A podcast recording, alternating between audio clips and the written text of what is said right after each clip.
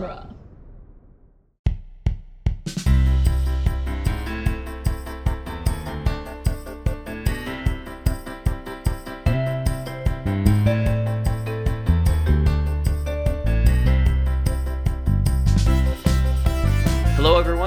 Welcome to the Protagonist Podcast, where each week we look at a great character in a great story. I'm Joe Dorowski, and this week we're discussing Doctor Impossible and Fatale from the novel Soon I Will Be Invincible. And joining us for the discussion is all star guest Nik English. Welcome back, Nik. Oh my gosh. Every time I hear the all star thing, it just brings tingles right down my spine. I, uh, I'm very happy to be an all star here on the Protagonist podcast. Very happy to have one of our regulars back on and bringing your your rich, deep voice to the podcasting world here. I kind of feel like this is one of the only times in my life I've reached all star status. And so I, I'm going to wear that badge with honor. Oh, please, please do. For anyone who does not know the book, Soon I Will Be Invincible is a 2007 novel by Austin Grossman that tells the parallel stories of Dr. Impossible, escaping from jail and plotting to take over the world, and Fatale, a cyborg superhero joining the New Champions, a superhero team that is trying to stop Dr. Impossible from taking over the world. Nik, do you remember when you first uh, heard about this book or first read it? Well, I I've been thinking a lot about it, and I I know that it was sometime in the last six to seven years because uh, a former co-host on Fandom, uh, the Fandom podcast, was the one that recommended it to me. And after a little while, I did sit down and read it, and I went, "Yep, this is this is a good this is a good story. I like this. Um, I'm glad you recommended it to me." And so it had to have been sometime in that time period. So, Mm.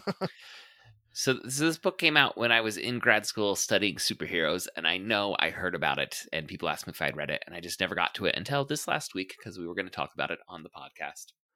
uh, and I knew that when you said, "Hey, is there something that we should read?" and I had read this, I I, would- I definitely wanted to put it on the docket to someday talk about it. And I think it's been on the docket for at least a few years. Yes, definitely. And so we're finally getting to it, which is awesome. Um, some trivia about this. So this is Austin Grossman's first novel, and he has since published two more novels. And Austin Grossman uh, worked in video game development, and he was in a PhD program for English literature when when he wrote this um, this book. And when I was looking up information, um, I, I saw links to like all of his family. Like it just you know his relatives all have their own Wikipedia pages Wait, his what? mom and dad were both PhDs who were poets and authors and critics. His brother, his twin brother, Lev Grossman, is the author of the Magicians book series that has been adapted into a Syfy channel. oh my gosh, I love that series. That is, we talk about magicians all the time on fandom, and I know that Taylor loves it. Uh, that might get her to read this book. I don't know. I'm probably not, but Eh. um, that that's crazy. Yeah, and their sister Bathsheba Grossman is Wait, her name is Bathsheba. Really? Yes, it is. Wow, Uh, an artist and a bold. A bold a choice. sculptor, and her work has, uh, besides being in galleries all around the world, has been used in TV shows like Numb3rs and Heroes. So they're kind of a superhero family. Yeah, very busy. about superheroes. all and- very accomplished. Oh my gosh. I feel like that they might be a little bit like the Duro- the the Dorowski family. Well, I'm going to take that as a compliment. Um, I don't think any of us have achieved the level of having Wikipedia pages about us. Well, we but- can fix that. We'll we'll do that. We'll Oh. fix it. okay. um, and I didn't see a whole lot of um, trivia about the novel itself. I was kind of expecting like a an option for a film, you know, that hasn't happened or something like that. Because just because I remember this was one of those books that gets reviewed in a lot of places, but I I wasn't able to find much on that front. Well, I know that there is a wiki wiki that somebody made that Mhm. you know, however, um it was very helpful while while I while I was trying to visualize what people would look like, although I didn't entirely agree with some of their choices and So there's some fan art about this one. Well, I think that it was the original artwork that was on the cover of the original one, like the original cover. Mhm. And I looked at it, I was like, I didn't picture any of these people like that at all. And I was like, mm, but I also understood it. But one of the funny things and one of the weird things that I found while I was looking up um, trivia and just stuff about this book is that they actually did a theatrical production of it in Chicago. Um, and I think like it was a, right, a, a, a play or a musical or probably uh, it was actually a musical and it was on it was it was short lived it it only had a, a very short run for a few weeks um it didn't get great reviews but i mean people seemed to like it and the costume choices were very interesting um especially for Fatale, the the girl that played Fatale. you should you Mhm. should go online and just look up uh soon i'll be invincible musical and look at some of the costumes so, i mean it was lower budget and stuff like that but i i definitely was like hmm this is something that i want to see even if it is a high school theatrical production of of you know whatever i just want to know how they adapted it i would love to find something and i'm sure it doesn't exist and if it does please you know all those I, I don't know what to call your fans but the protagies out there Uh, we, we've Um, never found a good name. all the protagonist fans out there um if you can find me a uh video or anything i would be very much in your debt So, so the novel is written in the first person and alternates between the points of view of Doctor Impossible and Fatale. And that first person narration and like the interior insight that we're given to their worldviews and what they're thinking, I think that would translate very easily to musical theater. it would be a Um, lot of monologues Yes, uh, but but also um, like we're we we already have a lot of the like I want identity for these characters is given on the page in the form of internal monologues with the, the I pronoun, so you can translate some of those ideas pretty quickly into um, you know the the concept behind a song. I think. Yeah, I would be fascinated. I I wonder did did one of his family write it? I mean, I don't know. Like, it seems like it might be a thing, but yeah, um, hey, it could be. I don't know. But yeah, it was just interesting. So it's just one of those funny things. All right. Well, before we move on to the full summary, listeners, we want to thank you for downloading this episode, and we especially want to thank those of you who support us on Patreon. If you'd like to support us financially, we invite you to go to patreon.com slash protagonist and support our show with at least a dollar per month. All supporters on Patreon at any level receive access to our monthly quick casts, which are shorter episodes in which we talk about the media we've been consuming that we are not yet covering as full episodes of the podcast. And all patrons who support us with $5 per month or more get to choose a topic for us to discuss. All right, now I on. mean, I would just like to comment one thing about this. I mean, Yeah. you guys say, "Oh, Nik is an all-star um guest." It's because uh I've paid a lot of money. No, I'm just kidding. so go out there and you can be That's like true, me and be yeah. all-star. You go You can ten be- dollars a month, we will label you an all star and mention you frequently on the podcast. You can be an all-star too if you go to patreon.com slash protagonist podcast. yeah, that's just that that next tier up. We have we, we, we don't advertise it much, but it's there. Well, as I kind of uh, just mentioned, the book is divided into two points of view Dr. Impossible and Fatale. Dr. Impossible is a supervillain who frequently attempts to conquer the world, uh, thanks to his super intelligence and vague other powers. that, that he gave to himself through his super ability, Yes. super mind powers. uh, like, he's definitely more durable and slightly stronger, but not like Superman level durable and stre- strength, right? Yeah, I think that it's more like how the Kingpin is really strong, hmm but he's not like as strong as you know Superman or Yeah. Well, I mean Kingpin and Superman don't really fight, but you get what I'm saying. But like, it's not you know he he's he's has abnormal strength where he can take a hit from Mhm. somebody like that, but And he, I. I think it's that he can be shot, right? Uh, and not. yeah, and so he's durable because he's like bullets are boring. He he comments on that. Mhm. You know, it's just bullets. Yeah. Um, but not like uh, Superman, who- where we will have a Superman analog coming up. Yes. There's a lot of analogs in this book. It's part of the Oh, reason yes. I like it. Fatale is a cyborg woman who can't remember her life before a government program replaced much of her body with mechanical parts after a terrible accident. And both of these stories are presented to us in first person memoir style.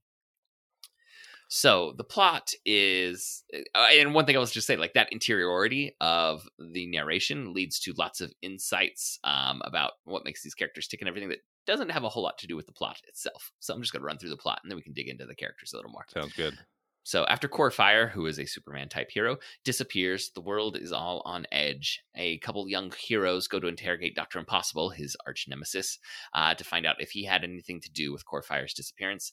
Uh, during this break from his very regimented routine, he's able to find a way to escape from prison again. Uh, Core Fire was the world's most powerful and popular superhero, so his disappearance is a rather big deal. And Core Fire's old team, the Champions, refu- reforms as the new Champions, though they must add some new recruits. So Fatale is one of the two new members. The other is Lily, a reformed supervillain who used to date Doctor Impossible. The other members of the team include Damsel, a Wonder Woman type character who's the daughter of a Golden Age hero and an alien princess, Black Wolf, a Batman type character, Feral, who is half human, half tiger, Elfin, the last fairy on Earth, Mr. Mystic, the magic guy, and Rainbow Triumph, a kind of teenage social media celebrity type hero. Um, Very well described. That was very good and very concise. yeah, uh, I think she got her powers because she had a uh, um, an illness that was going to be curable, but got some experimental drugs that ended up giving her powers as well. You know, so like. Doctor, yeah, yeah, as happens, uh, Doctor Impossible now uh, escaped from jail, tries to find the materials he needs to complete his plot to take over the world. And one thing I do enjoy about this this novel is like it talks about the trouble it is to build a secret base. Yeah. Well, Like, and the uh, other thing I like is that they don't. He doesn't say this is what my plot is going to be. You don't find that out until the end, and so it brings intrigue to the story too, which I like. Yeah, but but uh, you know, you, you don't just get out and then suddenly you've got an island base because there's infrastructure that has to be dealt with. And, He's like, I got- built a lot of it myself, but you still got to buy the materials, and you know that kind of pops up on things. yes. Uh, so he's reconnecting with the criminal underworld, and we get somewhat sympathetic backstories to all the villains that he goes to for help. And at the same time, Fatale is trying to integrate into the new cha- champions as they hunt for Doctor Impossible. And we're seeing a lot of the flaws and foibles of the heroes that led to the champions breaking up in the first place. Because of the distrust she feels due to her past, Lily quits the team. So now they're down one of their new recruits. Eventually, events lead to Doctor Impossible. Uh, we, we find out what his plan is. He's going to change the Earth's orbit or orbit in the solar system and cause an ice age. Like you know, just just slightly move it, and all life. Then can- he will can- rule. He Yes. will rule the ice age. Uh, the champions arrive to stop him, but he is prepared for them and is able to capture them all. But then Corefire arrives. He had faked his death and disappearance, and he confronts Doctor Impossible. And now Doctor Impossible reveals that he it was his own science experiment as a grad student that caused Corefire to develop his powers. Uh, and in Doctor Impossible's memory, like his professor always got credit, but it was really him, the grad student, that was doing all the work, and the professor was stealing the glory. So whenever Corefire's origin has been been told, the professor has, has been the one identified, but he wants Corefire to know it was me, your peer that you remember from school, I was the Corefire. one that did it. doesn't remember. Doctor He's like, Impossible. Who are you? And he's like, "Wha- oh. He's been waiting his whole life to take off the mask and tell him, oh, look who it is. because in his mind, in Doctor Impossible's mind, they were like rivals as grad students. Like they were they were they were neck and neck for for being the smartest one in their cohort of grad students.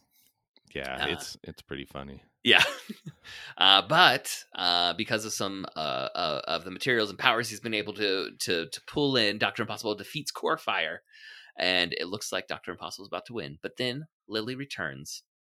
And she defeats Doctor Impossible and frees the new champions. Lily reveals that she was a student at the college where Doctor Impossible and Corefire got their their powers, Yeah. uh, and uh, Doctor Impossible actually had had a crush on her at the time. Didn't recognize her when they were dating, but uh, because since she's gotten her powers, her her appearance has changed some. Uh, and She's translucent; like you can't see her. yeah, Yeah, and so like nobody can see her face, but there is like hints of it with Fatale, where Fatale is like, I'm probably one of the only people that's seen her face because she's completely transparent, and I can see her in infrared or what Yeah. you know whatever she sees. And so, it's she's kind of- hanging out with Doctor Impossible. They dated, but he never realized this is the the girl he had a crush on in college. Well, says- yeah. Says a lot about him. Well, and I would just say he's he's very uh, self centered. He's he's really focused about himself and the, what he's projecting. yeah, and but he does talk about her a lot, and he does He does. remember her. Uh, and now we see Doctor Impossible is in prison and he's plotting to conquer the world again. But he also wonders, what does that even really mean to take over the world? The end. That was very short for a lot of information. Well done. Yeah, There, like I said, th- I mean, it was very simple, and I was like, oh yeah, I guess that is like pretty much the gist of it. It's not a very complex story. No, like like the heroes kind of they go to a bunch of his old bases, but do I need to describe them going, you know, wandering around his old bases and and like there's a little uh like Fatale uh kind of flirts with uh Black Wolf and, Yeah. but but it doesn't go well. Uh so so there's And, some you know, like and soap Black opera Wolf stuff you expect. Yeah, and like Black Wolf was dating.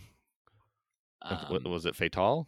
or mm, not um, Fatale? Uh, Damsel or was it Damsel, but then Damsel had married uh Married Corefire. somebody- Yeah, Mary Corefire. So there was. But like then she and this- Corefire had divorced.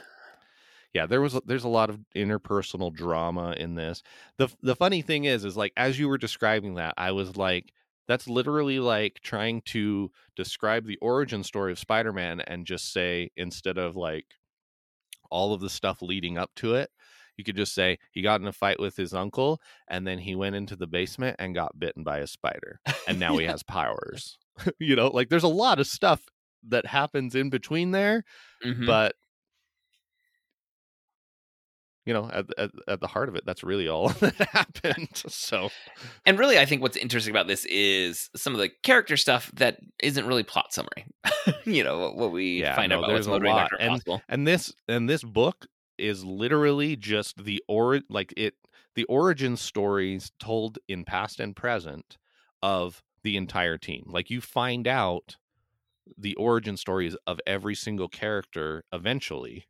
Mhm. you know it's a mystery for a very for a good long while. Some of it's not so much like some of it's a little more obvious and stuff like that. But like one of the things i love about how this book unfolds is that you get little hints and little hints and you're like yeah well what it what what's actually going on with core fire? Why does why does everyone love him and why do they kind of not love him and what like what's going on and like what's what's the problem there? And then you're like well is this girl really a fairy? Like is is Yeah. she? Like how did she how did how did lily become invisible? Like what happened? What's the story behind that? You know what what what is the real deal with you know batman guy i can't remember his name right now uh, Wolf. Black Wolf. Black Wolf. I don't want to say Yeah. Wolfman, but I knew that wasn't right. But yeah, Black Wolf. Like, what's the story behind all these? And it just unfolds slowly and slowly, and then you actually also find out the origin story of Fatale too, and you also learn an entire history of pretty much Doctor Impossible's entire life up to that point, and like how he got there, and that's what makes this book interesting to me Mhm. um, and being a fan of superheroes and origin stories like what's not to like about this? I mean yeah some of it's kind of cliche and some of it is kind of obvious if you really think about it but it's still fun so Yeah, there's there's lots of things that are direct homages to Marvel and DC comics, and not just in the character type, but uh, you know the uh, Core Fire and uh, Doctor Impossible's origins feel an awful lot like Reed Richards and uh, V- Victor Von Doom in the Fantastic Four, right? and um, there's uh, the soap operatic elements definitely feel like there there's not ripping off, but it's like winking at a lot of the tropes that well and and core people fire actually like they talk about how core fire has this reporter and that's lily Mm-hmm. and you know before lily got her powers and core fire was always saving this girl that he really liked and that's the same girl that you know dr impossible liked Mhm. and so i mean obviously lois lane and superman there Mhm. Yeah. and then she got her powers and that's when her body changed and she disappeared and you know dr impossible was like oh she must have died or she moved on she didn't want to be a reporter anymore like he just kind of was like well that's too bad but yeah. it's really interesting i mean you know and that and that twist I'll Mhm. be I'll be completely honest. The first time I read it, I didn't catch it. Like I didn't even. I was like, well, okay, random. Uh, th- that doesn't make sense to me because I hadn't been paying attention well enough. I I Mhm. assume to realize like, oh, that's the same person that he was talking about at Right. the beginning of the book and the second. And so like that transition was a little jarring. And it wasn't until the second or third time that I read it and I was like, okay, I really need to like piece t- this together um a lot better i was like oh okay well that makes much more sense and then there was a lot more um you know foreshadowing to that too once you were like hey yeah i actually know that oh that's lily and she's going to stop him Mhm. and so you see him kind of setting that up Um, but the first time I read it, I was, you know, I was just I don't know in another land or something. I don't know what I was doing, but Well, I will say, like, if there's one nitpick I might have with the book, it's that the character Fatale doesn't have real significance to the finale. not Um, really. I mean, Doesn't other- doesn't feel eh, like Lily is the one that suddenly comes in, which can work as a twist. But I don't. I didn't feel like we met enough of Lily, and if it was from her point of view, it might have been really hard to pull off that twist of like her Sure. origin being so so tightly linked. So I understand why. Um, like just logistically in telling a story, if you want a big surprise about who this person is, you can't have their first person narration Sure. throughout the story. But it ends up making Fatale as a uh, point of view character feel a little uh, secondary. Yeah, her Um, her the finale of like what she contributes to everything is is she figures it she figures it out before anyone else. So she Mhm. figures out who Lily is. Um really because she sees some old footage of the reporter and then she's like, "Wait, that's the same person." But then also she mainly just serves as a way for us she's kind of like us the reader coming into a world that you know we know nothing about we just know Mm-hmm. superheroes exist and so she can be the narration because somebody's got to do it Yeah. you know somebody's got to go to hogwarts the first time you know and watch the uh you know watch the documentary about the history of all these Yeah, heroes exactly. so So- that- so so that she can tell us oh like this is what's going on in the world this is who Mhm. core fire is you know and I- do agree that i i wish that she had a little bit more of a climax in a way, even way more like revelation about like her- a bigger her- deal about who she yeah, was or who she was and everything because I, I think one thing that this book is clearly trying to do it's making you sympathize with the villains and kind of mm, like eh, not not be too wild about the heroes uh and, and her character is such a blank slate because she can't remember who she was and her personality is now driven by machinery as much as and like wondering what her personality really would be without the machinery she Yeah. she herself is kind of blank slate and we don't we don't ever break through that and yes we see her seeing some of the heroes be jerks and finding out about some of the you know the behind the scenes stuff of the champions that um is you know wasn't shown to the public because they had their pr faces as heroes. But we don't really dig into her character the way we do with doctor impossible. Not at all. And i mean they have a part at the very end where she's like i don't even know who that girl is and i wonder about her a lot because i don't remember her. And it's like well yeah but we could. Like we could find out more about her. Like don't don't just leave us hanging like there could be something really cool and that could have been cool but I, I don't know if he just felt it was unnecessary Mhm. um you know and i mean me being a storyteller i i i would just come up with something like there could be something Yeah. that she was like connected like i don't know anything like she was the great great granddaughter of dr impossible or, and- or somehow connected it because you know. he does really uh, some really interesting work with like the golden age heroes from the 40s yeah like she's modern heroes she's Some- the some- pharaohs who we haven't even talked about like just one of these random other villains like the pharaoh's like niece or something and I, I she- do want to say yeah. I love love love that it's like there's this villain called the Pharaoh and there's actually a good guy called the Pharaoh but no one cared like Yeah. like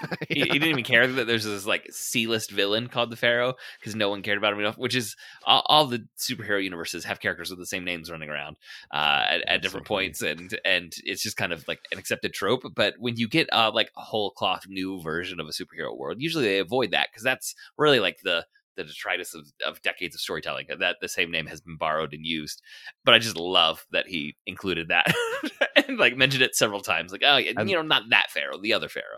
yeah and the pharaoh is actually an integral part of the story too and there's enough there that like makes you remember him and it's funny and then all of a sudden it's like he's kind of part of the reason that dr impossible is able to defeat core fire before lily shows up Yeah, so because the he has Pharaoh a power like, that he the doesn't even plot is- understand Is, that the Pharaoh had this uh, object that uh, gave him great power um, that he that- never really figured out how to use very well. yeah he But- called it but- the hammer of ra just because it was part of his brand Yes. And So uh. Doctor Impossible is able to get his hands on it and say, "This is a real power source that I can literally use to change the Earth's location in the solar system." and I can actually beat up Core Fire slash Superman with this power Mhm. because all the kryptonite slash whatever they called it I can't has- remember the has been taken- out of the yeah, analog. has been taken off of the world a very long time ago because Corefire didn't want anyone to be able to use it. And so for years and years and years, they've been battling back and forth and back and forth and back and forth. And he's been plotting and scheming. And I love it when he starts talking about all of the plots that he's has. He's like, I've done robots, I've done aliens, I've gone to the past and tried to kill him in his sleep. I've, you know, I've done time travel, I've done uh, nanotech, I've done, and he literally goes through all of these tropes of like everything that I think he was just like stealing the gold from Fort Knox. yeah. He's like, I've done so much stuff. And every time he always beats me. And it's just so funny how he's just like, I'm not giving up, but I always lose. And, but soon I'm going to do it. You know, and I'm like, yep, we have a title. But, you know, like it's, eh, he's like, soon I will be invincible. Soon I will be the, the ruler of the world. And it's that drive that is just hilarious to me. And also how you can be sympathetic for this guy hmm in a way. Um, and I remember vividly thinking that when I first um, read this book, where I was like, "Oh, this is this is really interesting to me that I could be sympathetic for, you know, whomever for the, you know, Doctor Doom, you know, Right. Like I I don't I don't And it's feel not- sympathy for Doctor Doom in any way, really. Um, It's not trying to present the villain as misunderstood or even thinking they're the hero, which you get with characters like Magneto, right? Where Sure, like yep. they, they have a point of view that you can understand, uh, even if you don't like the the methods that they're using, but you can understand where their point of view is coming from. He straight up knows he's a villain that's trying to take over the world. He's you know and he's, proud of it, and he's he's, and not he trying to excuse it as you know I was you know X Y or Z happened to me and now I've I must I do this for some greater or blah good blah blah. Or, yeah. uh, or or anything like that. He's like, no, I'm a bad guy. I want to conquer the the, the Yeah, you like know, the and, and it's idea always that the smart every- ones. the smart ones always want to conquer the world. Yeah, and the idea that like that is very popular now that the villain thinks he's the hero in his story. That is not Mhm. true. that is not true with Doctor Impossible. He knows he's the villain. He he sees the ru- the world and he just needs to rule it. Like that's his that's his motivation. And you know, in some some reviews that I have seen and some things that I have seen have been like, "Oh, well that's dumb. Like there should be a deeper rooted thing." And so like I didn't like this book because it was such a that was that doesn't make sense to me and it's like, "Yeah, well, it it doesn't make sense to you because you're not him." You know, but I also think like enough of his worldview that eh, you understand him.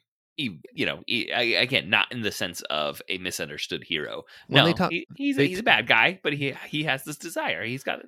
and he, he they talk a lot about how like when you're so intelligent um there's a some sort of neurological disorder or something that i could never catch it because i'm not in that world that it happens to a lot of people when they're really smart then they develop kind of megalomania Or, you know, or, or- or, like uh, sociopathic tendencies where Yeah, they can't so- empathize with other people. yeah and so they just decide hey the world's broken so i need to rule it you know very like Doctor Horrible. dr horrible yeah that's exactly what i was thinking I was like that. That I need to rule it.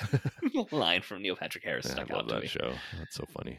Um, and at the same time as uh, like he, he straight up knows he's the villain and he's not delusional in that way. I did like the moments where you started to question how reliable he was as a narrator of his own life and his own story.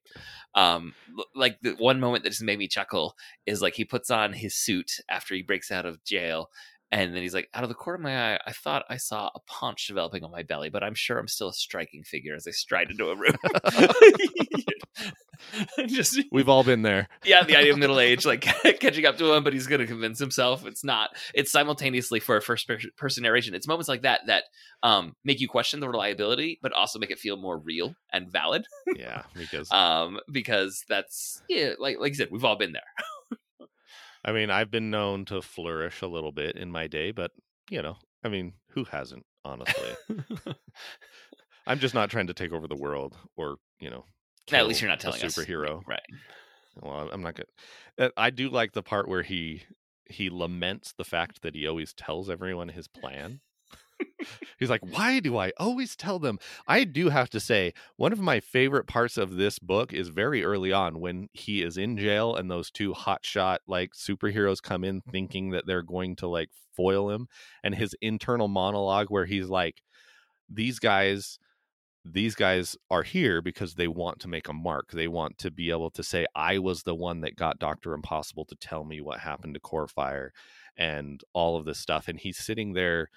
I, I love the internal like thinking of him Mhm. saying, okay, well, this guy, he probably does this. And then he gets more information and his, you know, super intelligence says, oh, this guy's not just a computer guy. He is, you know, a telepath and he's affecting who I am. And he puts all the clues together. And then with these naive two hotshot superheroes that probably bought their powers, is what he says. Um, he totally foils them and, and breaks out of prison and then starts his whole plan. But I, I loved that scene. That's probably one of my favorite scenes in this book, only because it, it, you know, it has that progression that is just, I, I don't, I think it's written really well, and I think I like that part a lot. No, I agree. It was very um, impactful. Uh, like I definitely, rem- I know exactly what it is that you're describing, and it reminded me a little bit of um, in the Robert Downey Jr. version of Sherlock Holmes, which Yeah, is, isn't necessarily my favorite. In in the one with Moriarty, his second one, they do a f- uh, they, they play a fight out in their minds before Yes. they actually have a physical fight, where like they map out, okay, if I, he's going to do this, I'm going to do this, and they're both doing it mentally as they sit there and look at each other as to how the fight would would would progress, and that's kind of what this reminded me of. And I think writing intelligence, writing someone who's the smartest person in the room, can be very difficult. yeah. Uh, especially if you're not very intelligent yourself like myself. I mean you probably could and uh, clearly this family is pretty intelligent so i i think you know austin grossman did a pretty good job at it. Yeah I, I i think he definitely nailed the uh the idea of a character who is seeing through everyone around him and i think for that's a strength of first person narration too is is um that that as readers we're we're given this window into it rather than seeing the action play out which i i know with writing there's always the maxim of of show don't tell. Um but in terms of getting to know Doctor Impossible, I, I think this first person narration was a really strong choice um, and it definitely works and clicks um, in in terms of us feeling like we know who this person is. And, and again, it's interesting because I don't feel the same with Fatale on, on, on the other side, but it definitely is a home run for uh, for Doctor Impossible. And there's also just like a, a wit and comedy that comes both from hi the, the way that he sees the world and he remembers his past, but also as a reader, we're just in enough or, or made aware enough of the lack of reliability that when he's like describing how the fight ended, we probably know what really happened, but this is the version he tells he's himself. like i barely barely lost.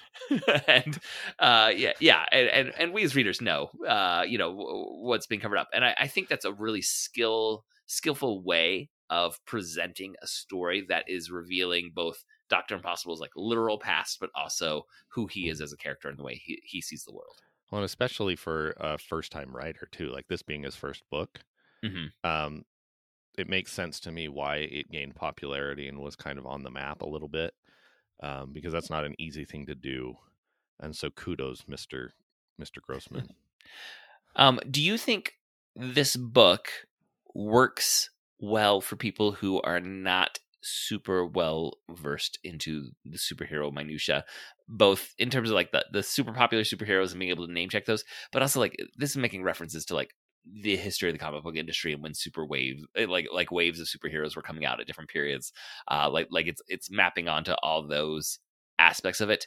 Do the, all those winks and nods uh and i think the book is definitely more than those winks and nods but do they become a distraction would you imagine for someone who's not as uh immersed into I that that genre Well, see, uh, for me, I would say that I think it does well enough that it just means it, it's just world building in a way Mhm. where, and then for those of us, or if you have any inkling of that sort of thing, it's more of a like, haha, that's awesome too. So like it Mhm. it skirts a line of being way too like inside heavy baseball as they say. heavy handed on this side but also like it's written in a way at least for me that if you don't have any knowledge of the superhero world you could be like oh yeah like of course once the floodgates open people are going to want to be superheroes too Mhm. you know and so that mean you know and he just kind of comments on like yeah yeah there was these guys and these guys and corporations started doing it and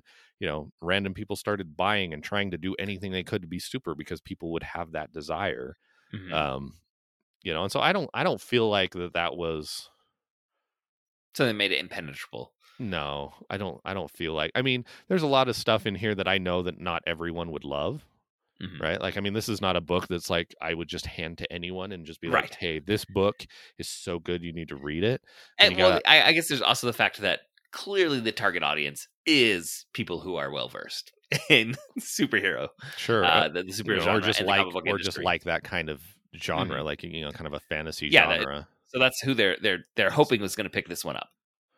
and it's clear by the cover you know like i mean it's if you pick this up and Isn't you're it? like uh, is it Brian "Hmm." Hitch did the original cover?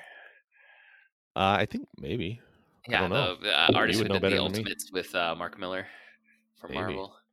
See. and that makes me sad that i said something bad about it if that's the case but oh i just Because remember now I- the, the the the cover that's out. Yeah, in the cover is just kind of like what is kind of a uh, representation of his helmet, helmet, Yeah, right. it's, it's a representation of what Doctor Impossible's helmet uh-huh. could look like because he specifically talks about how he's in crimson and he has a helmet that you know may or may not be very close to Magneto. Okay, the know. original cover art was Bryan Hitch. It looks like That's and, cool.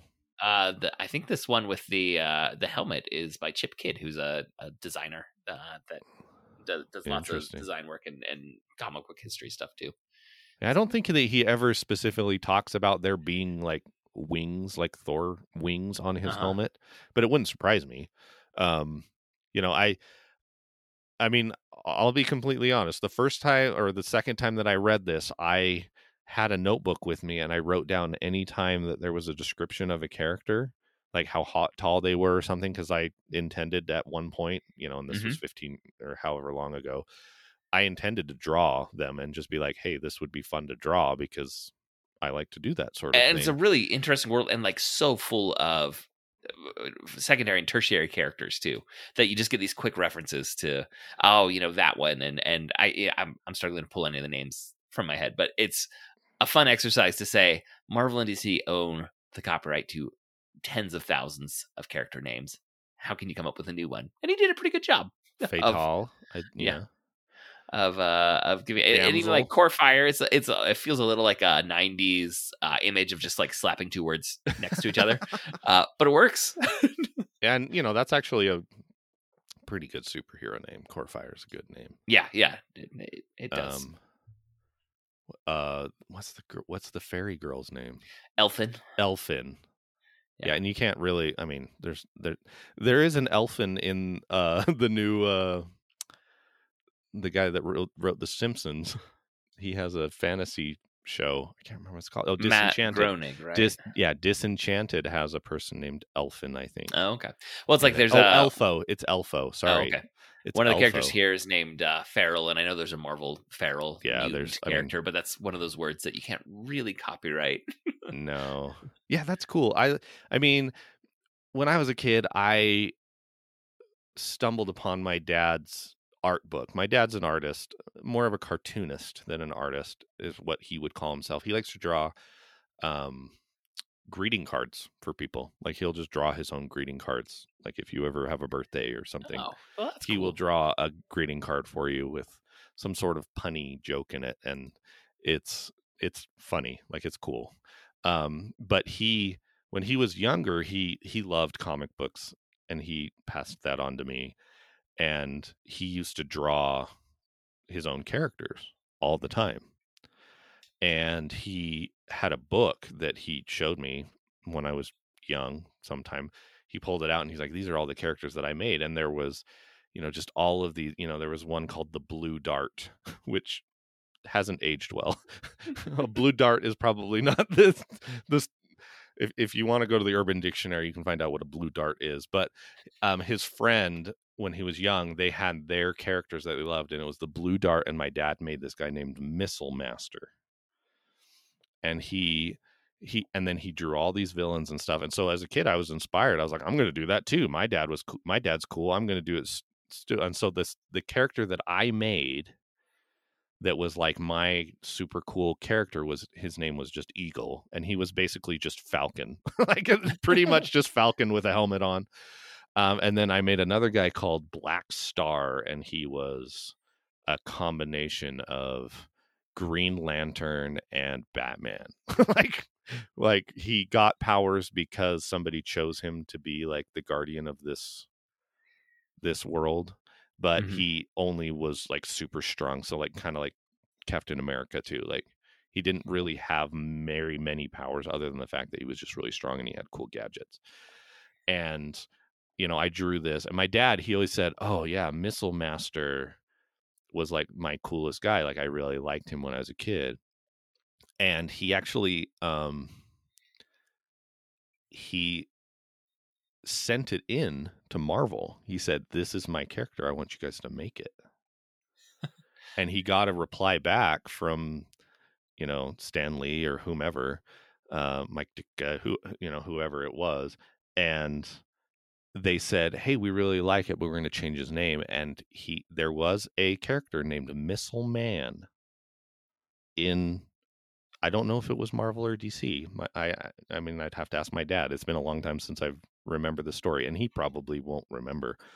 Um, but yeah, Missile Man, and I, I, if I if anybody knows where Missile Man and what comic book Missile Man is in, I would like to go find that and have a copy of it because it, it was my dad's character that made it.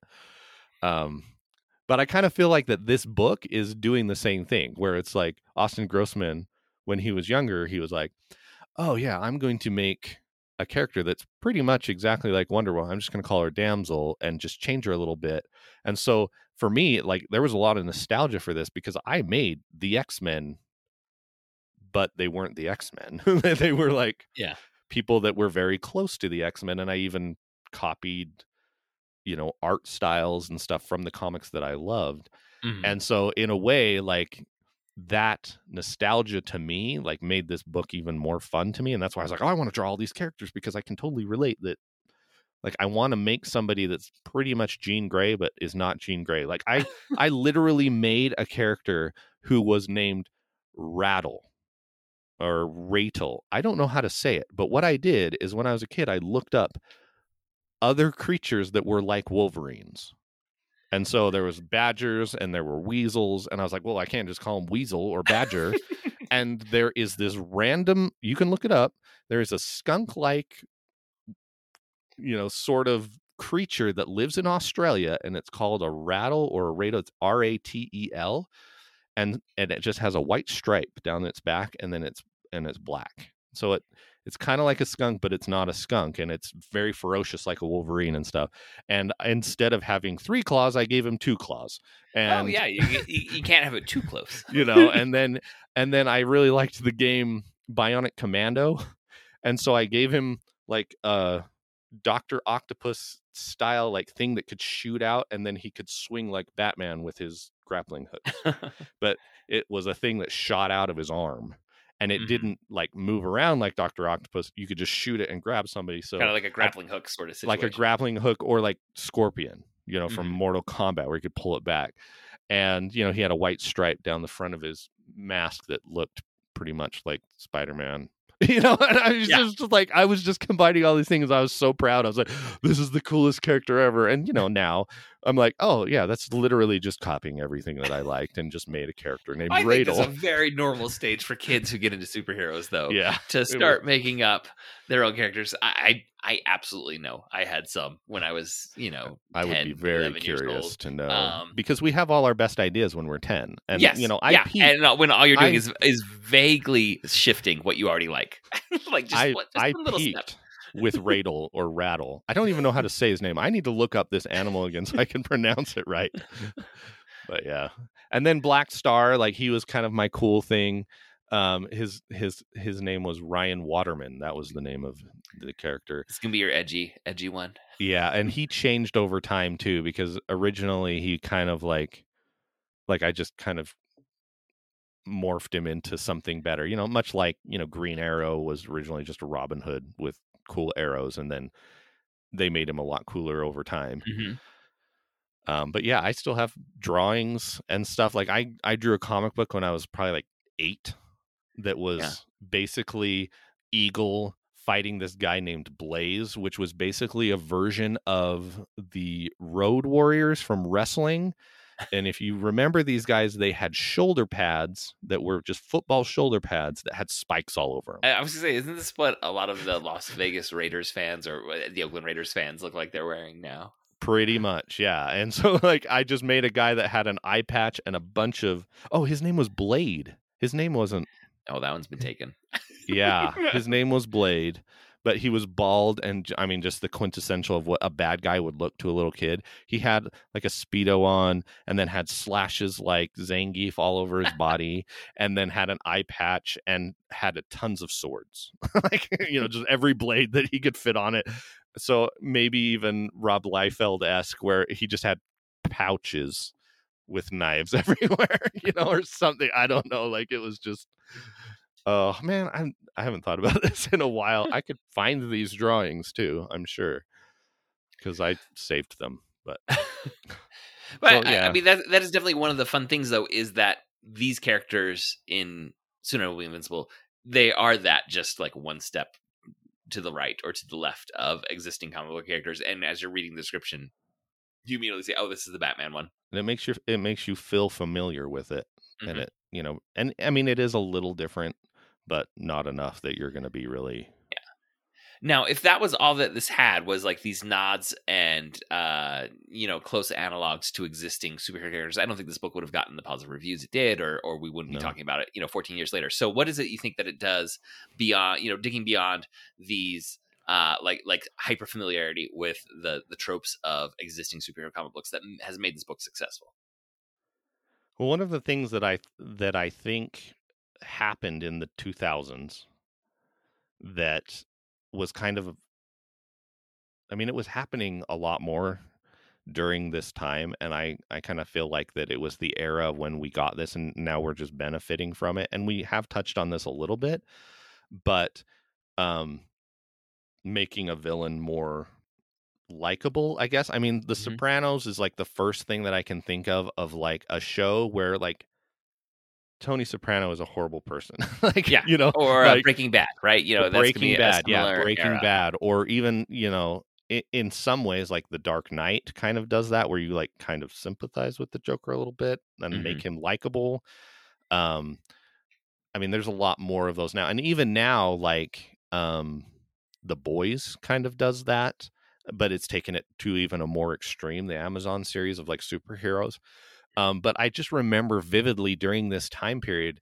we got a lot of media that was touching on like not every bad guy is like really that bad but maybe they just make really bad decisions and do bad things but like deep down they might not be as bad as you want you think they are but then also you feel terrible because all of a sudden you like dexter and he literally murders people all the time Mhm. in horrific ways but you're like no like dexter he's just misunderstood. I like dexter. And you're like should i like dexter? That's not a good thing to like dexter you know um and so like i think also that shift like has helped like us as people be able to sympathize with maybe not the you know jeffrey dahmers of the world or the Oh, horrible, there- there's horrible still- people. lines that that should be crossed know. and like clearly what he's doing at the end like this would cause genocide which okay that's a line that shouldn't be crossed but it's also left abstract enough about what the end of the world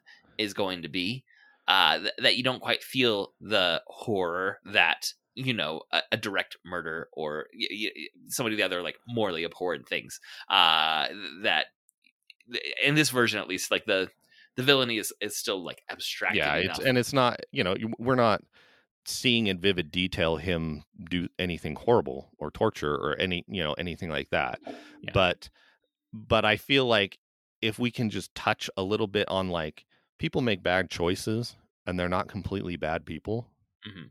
Like this is this is a when i was young like my world was very black and white and i started working when i was 16 at a place and there was a lot of people that were like quote unquote doing things that were like the bad things to do, right? Right. Like smoking. like they were Yeah. smoking out in front every They time swore. after we played laser tag, right? Like they would get out of the laser tag arena and just go smoke all the time. And they swore and they said naughty words and they talked about inappropriate things.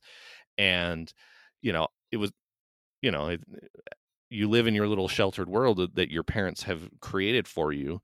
And then when you go out into the world, you need to be able to, you know, kind of buffer that and still mm-hmm. exist because otherwise you're not going to be able to be a productive member of society. And one of my friends, his his name was Jesse, and he went by the code name of Smoke Dog. And he went by Smoke Dog because he liked to smoke, you know, like, and he was one of those people that did that There's not a lot of subtlety in that nickname. and you know he he basically told me he's like Nik like and i don't even remember what we were talking about but he just kind of brought up he was like Nik there's a lot of good people that just make bad choices or just Mhm. have bad habits and i th- i think about that a lot like i think ab- about that a lot when i meet somebody and i say hey you're dr impossible you're a horrible person that is trying to commit genocide there's probably something good in you. Mhm. Now, I'm sure that there's not any good in Hitler, right? Like, uh, I'm going to draw the line on some of these people, but like in my day to day life, as Yeah, I'm like, going okay, through life, We're not going to be looking for the redeeming qualities of serial rapists, of yeah, murderers. uh, yeah, you know. and stuff like that. But like me just walking up to somebody and they have tattoos or they have, you know, a bald head or a mohawk or, you know, things that were quote unquote like his nickname is Cobra, which must mean he's bad, right? Yeah. That doesn't mean, you know, the cliches of you know media or Mhm. or whatever we do or just because this person looks different than I do comes from a different country you know anything has a different religion different race different you know as a girl a boy is transgender whatever it is um however you identify that doesn't make you bad and there's good in you and if i can find that good then i can relate and i Yeah. can empathize with you and i think that's something that's lacking in the world sometimes like some people lack empathy and i think it's an important thing to learn and even if you learn it from a simple book that is just about some silly 40s trope supervillain and you're like you know what he really is a bad person but there's there's kind of some silliness in there and then also you see the who is supposed to be the best of the best have a little bit of mud and have a little bit of bad in them you're like you know what? Everyone ogres have layers right? Like ev- Well, like, it's even, an onion. um, you know you like we don't actually meet Corefire for most of this book, but there's one point where Fatale like asks um Black Wolf about him, and he just like Black Wolf just says he was a jerk and walks off. well and you Like, kind of you you meet him very very briefly at the end where yes, she at the end, she's she goes up and she's like he was way more handsome than i thought he would be he Mhm. had a presence but also like he was moody because he was throwing a fit because he lost to Doctor Impossible. Like the thing that he thought couldn't happen, that he could actually be defeated, happened with his nemesis, and then somebody else came in and saved him. And so even at the end of the book, they're like, Corefire goes off and hides after and doesn't tell anybody Yeah. that he got defeated because he Mhm. didn't want his image to change or or whatever like you can fill in the blanks there but you're like oh yeah he's probably not actually a really good person you know There's like, a lot of pettiness that we find in the hero side. yeah and i mean some even some of the heroes themselves too like you find out that Elphin like her backstory is that she feels like she has this she has this quest that she's been given from queen titania. That she was left behind when all the other uh, Fairies, elves and yeah, fairies left. fairies left and queen titania has told her you have a quest to fulfill. I will tell you when it happens. And it has been a millennia or like longer. Like it has been a very long time since she was told hey you have a quest go find it and she's just been wandering on the earth trying to do good things. And you're like yeah that's that that's actually quite tragic. Like she's doing very n- good things but man that's hard you Yeah. know? And and so like I- I believe that if you want to gain any sort of like validity or like find value, like that's one of the things that like during this time in my life and even before was a kind of a a time that I was like, you know what? Like everyone has value and I remember going up to weird looking old guy and just being like, "Hey, tell me about yourself." And uh-huh. one of my favorite questions to ask people because it's it's interesting to hear their response is, "Tell me about your adventures."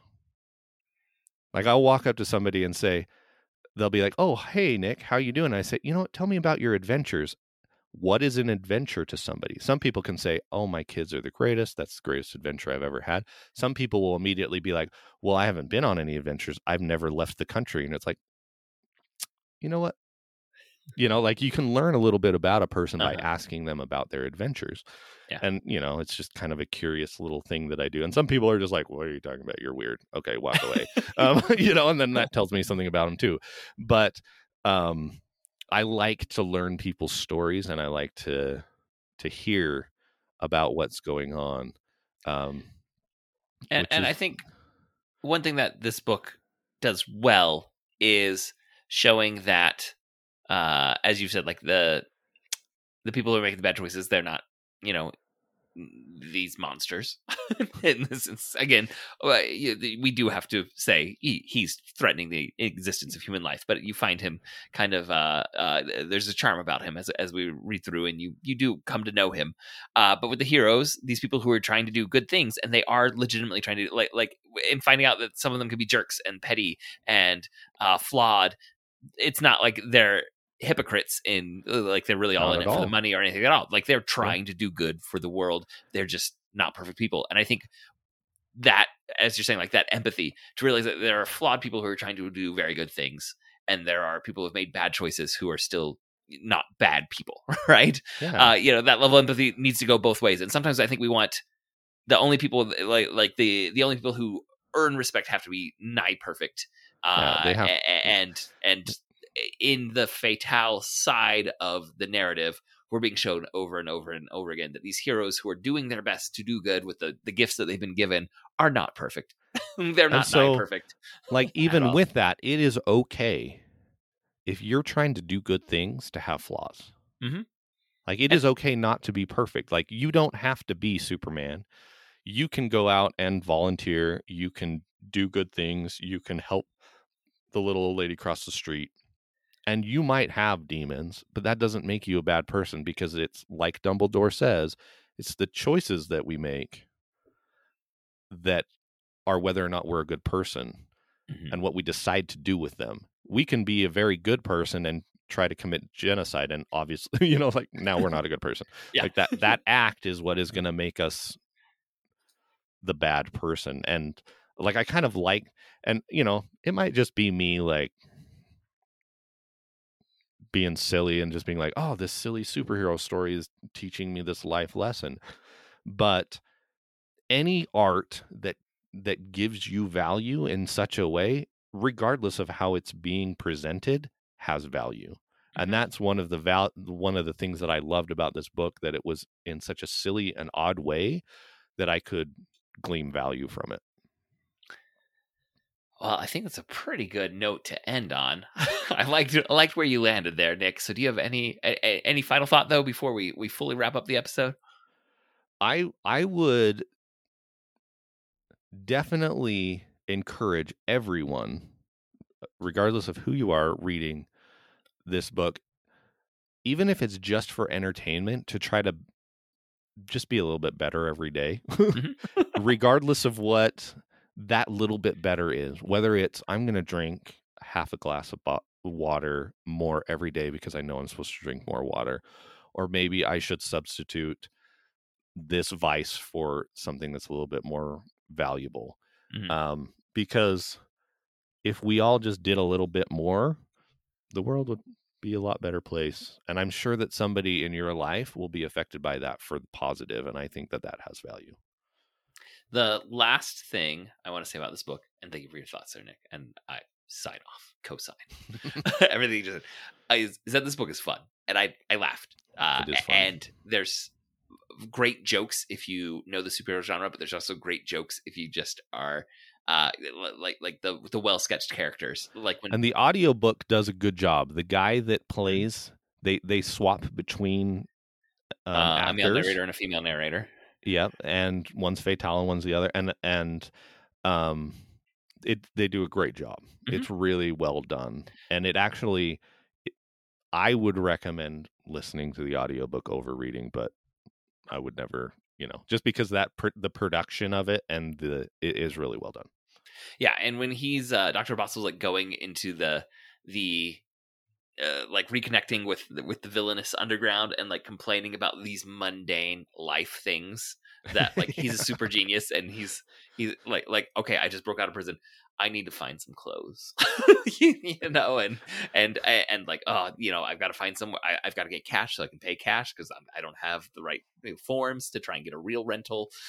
Um, you know all these all the- stay all- off the grid. yeah, all the mundane parts of this just it was a delight to read. Like the the the real nuts and bolts of what it would be like to try and build uh, uh an evil lair on a on a, de- on a deserted island.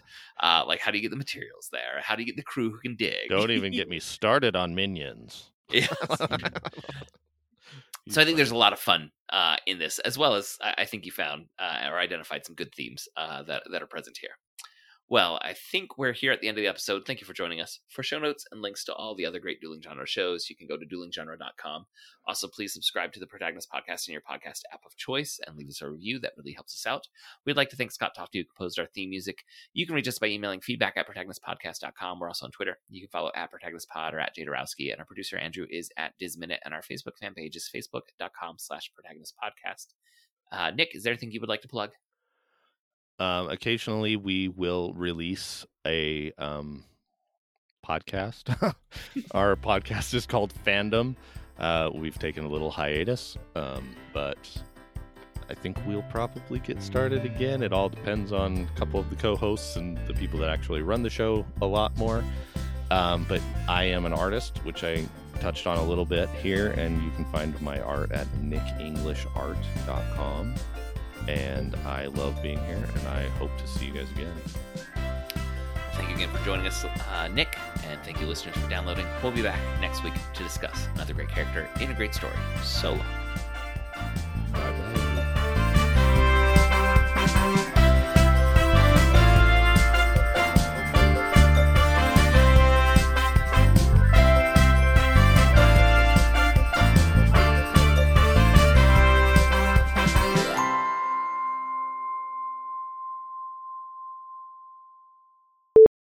Crossed.